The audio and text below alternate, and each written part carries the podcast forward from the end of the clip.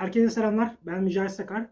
Bu video serimizdeki amaç biyomühendislik bölümünün bir potansiyel adayı olarak sizlere neler vaat edebileceğini, hangi koşullarda size uygun olup olmadığını ve bu bölümü niye tercih etmeniz gerektiğini biraz düşünmek. Biraz bunu kafa yormak istiyoruz hep birlikte bu video serisi aracılığıyla.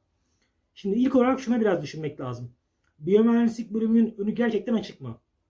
Bunu sadece biyomühendislik için değil, tüm bölümler için söylemeliyiz ki aslında bir bölümün önünün açık olup olmaması tamamen size bağlı. Özellikle günümüz dünyasında. Niye günümüz dünyasında? Çünkü arkadaşlar şu anda aslında bir bölümün çok büyük bir ayırt ediciliği yok. Yani tabii ki bazı işlerden var. Yani bir biyomühendis diplomasıyla gireceğiniz bazı iş yerleri var. Ama ille de bir biyomühendis olmanız gerektirmiyor yani çoğu işler artık. Ne demek bu? Yani örnek veriyorum sizin yaptığınız bir işi e, muadilini bir, bir biyoloji mezunu yapabilir örneğin. Ya da işte e, efendime söyleyeyim eğer işin biraz daha elektronik tarafıyla ilgili ise bir elektrik elektronik mezunu da yapabilir. Şimdi burada şu olacak tabii ki. Ya hani bu bölümün kendine has bir iş alanı yok mu? Tabii ki var. Tabii ki çeşitli laboratuvarlar, hastaneler, akademik camialar, ilaç firmaları buralarda kendinize ait tabii ki iş alanlarınız var. Ve bu sektörler diyelim buna. Bu sektörlerdeki firmalar iş ilan çıkarken evet bir biz e, biyomühendislik mezunu arıyoruz diyor. Ama bunun yanına çoğu zaman diğer bölümleri de ilave ediyorlar. Bu sadece biyomühendislikle ilgili değil. Yani bugün iktisatta da böyle, endüstri mühendisliğinde de böyle, efendime söyleyeyim tercüm tercümanlıkta da böyle. Yani bu bölümler sadece kendine has değil. Eğer bunların muadili olan bölümlerde daha yetenekli, daha iştahlı, daha kendi yetiştirmiş bir birey çıkarsa o bölümün mezunlarını çoğu zaman geçebiliyor arkadaşlar. Dünya artık buraya doğru evrilmiş durumda. Yani disiplinlerin birbiriyle olan bağı çok daha artık homojen bir durumda. Bu şu anlama gelmesin. Yani üniversite bölümlerinin hepsi artık birbirinin kopyası tabii ki değil. Yani tabii ki bugün sizin bir gıda mühendisinden, sizin bir biyoloji mezunundan çok daha farklı yetkinlikleriniz olacak zaten. Buna hiçbir e, soru işaretimiz yok. Ama bizim buradaki amacımız şu. Ben bir biyomühendislik öğrencisi olarak bu bölümü seçersem ya da aday olarak bu bölümü seçersem neler elde edebilirim? Bunu biraz elde etmek istiyoruz. Ya buradaki aslında vermek istediğimiz mesajların tanesi şu bu. Yani ilk mesaj bu en azından. Ya bu bölüm size başlı başına bir yetkinlik kazandırmayacak. Sadece bu bölümü bitirdiğiniz için gireceğiniz işler açısından söylüyorum bunu. Peki ne kazandıracak? Size o biyoloji, genetik mühendisliği, genetik, e, gen mühendisliği biraz bu taraflarla ilgili sizi bir noktaya getirecek ama bunu size bir altyapı olarak sunacak. Yani size bir biyomühendislik mezunu olduğunuz zaman bu bölümü seçtiğinizi varsayalım. Bu bölümü bitirdiğinizde size hazır iş imkanı sunulmayacak çoğu zaman. Çoğu zaman ve çoğu bölümde olduğu gibi aslında. Ya şu anki konjonktürde bölümlerin olayı bu. Yani size bir altyapı sunacak ama bunun %80'ini siz tamamlayacaksınız aslında. Yani bölüm size muhtemelen sahip olacağınız yetkinliğin %20'sini anca verecek. Kalan %80 ise sizin tamamlamanız gereken bir e, boşluğu oluşturuyor aslında. Ne gibi boşluk ve siz burada neler yapmalısınız? Eğer bir biyomühendislik öğrencisi olursanız şayet bunların ilki örneğin sektörün geleceğini öngörmeniz gerekiyor. Yani genetik mühendisliği mesela nereye gidiyor? Bugün mesela şeylerden bahsediliyor. DNA ile imza. Mesela burada süreçler nasıl ilerliyor?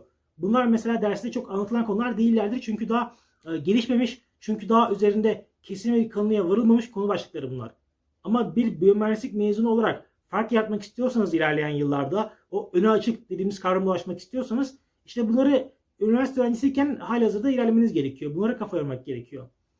Ve sizler bugün bir potansiyel aday olarak yani size yine şöyle varsayıyorum. Biyomühendisliği tercih etmeyi düşünen, kafasında soru işareti bulunan ama e, henüz seçmemiş kişi olarak varsayıyorum. Bu videoyu izleyen kişiler olarak. İşte burada kendinize şunu sormanız gerekiyor. Ben üniversite sürecim boyunca ve tabii daha sonrasında da bu konuları araştırmaya iştahlı mıyım? Ben her gün gözümü açtığım zaman o genetik dünyasında neler oluyor? CRISPR ile ilgili bugün neler olmuş bunları araştırmaya iştahlı mıyım? Bunu kendinize sormanız gerekiyor.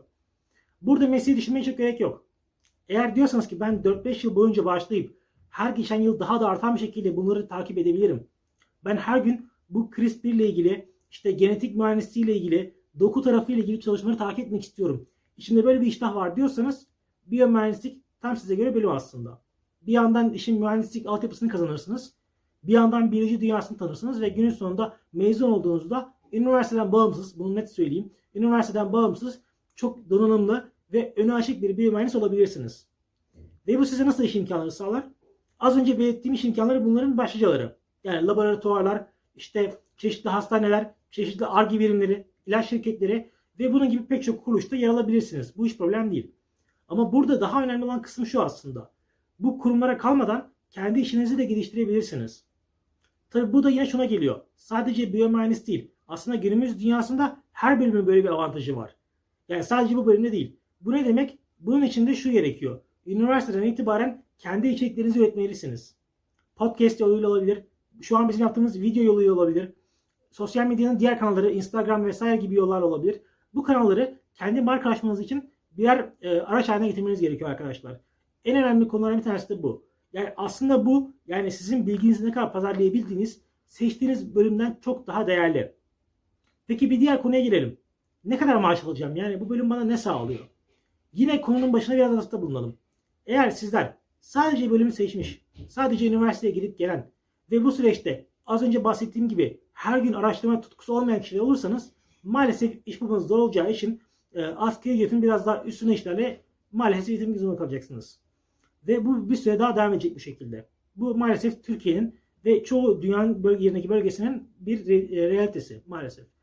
Peki bunun ötesine geçmek için ne yapmak gerekiyor? Yani bir biyomühendislik öğrencisi mezun olduğunda iyi bir imkan elde etmek istiyorsa, iyi bir maaş elde etmek istiyorsa, e, çift taneyi görmek ve hatta ötesine geçmek için neler yapmalı? İşte bu az önceki yine belirttiğimiz kısımlara dikkat etmeli. Yani üniversiteden itibaren, öğrencilikten itibaren kendi markasını yaratabilmeli. Kendi kişisel markasını tabii ki.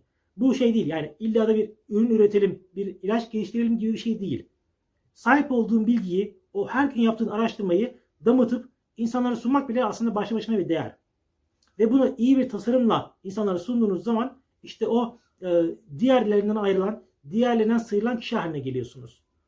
Şimdi bugün bir biyomühendis adayı olarak kendinize sormanız gereken soru bu arkadaşlar. Yani bu bölümü tercih etmek için bir ikilem yaşıyorsanız sormanız gereken soru bu. Ben her gün genetik, gen, işte DNA ile imza, biyoloji, e, mühendislik bunları araştırmaya iştahlı mıyım? Her gün bilgisayarı açıp bunlarla ilgili e, fıratları, haberleri, makaleleri, görüşleri okumak istiyor muyum? Buna heyecanım var mı?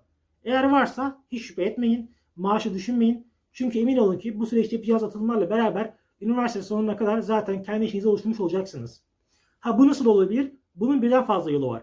Bir firma sizi keşfeder, illaki keşfedecektir. Bu bir fuarda olabilir, bir üniversite kulübünde olabilir, sosyal medya kanalınızda olabilir ki bence bu çok daha e, geçerli bir imkan.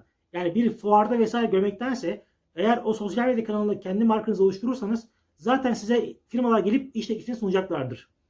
Bu imkanlar olabilir. Bütün bunların neticesinde göreceksiniz ki üniversite daha bitmeden yine aynı şeyi iddialı söylüyorum. Üniversite fark etmeksizin fark yarattığınızı ve kendi işinizi oluşturduğunuzu göreceksiniz. Burada kendi işini oluşturmaya çok dikkat çekiyorum. Çünkü e, artık yine videonun başına belirttiğim gibi eskisi gibi meslek tanımları geçerliliğini yitiriyor arkadaşlar. Yani meslek tanımları artık o kadar da cazibe merkezi olmuyor şu anda. Günümüz dünyasında kariyer planlamanın önemli olan kariyer mühendisliğinin vurguladığı nokta şu. Kendi işini oluştur. İşin mesleğin tanımı önemli değil. Önemli olan senin o müşteriye, o firmaya ne değer kattığın. Ve bunu yaptığınız zaman göreceksiniz ki hem maaş açısından olsun, hem kariyer açısından, hem çevrenizdeki insanlar, o network açısından her açıdan kendinize en hisset, iyi hissettiğiniz, en değerli hissettiğiniz ortamı oluşturduğunuzu göreceksiniz.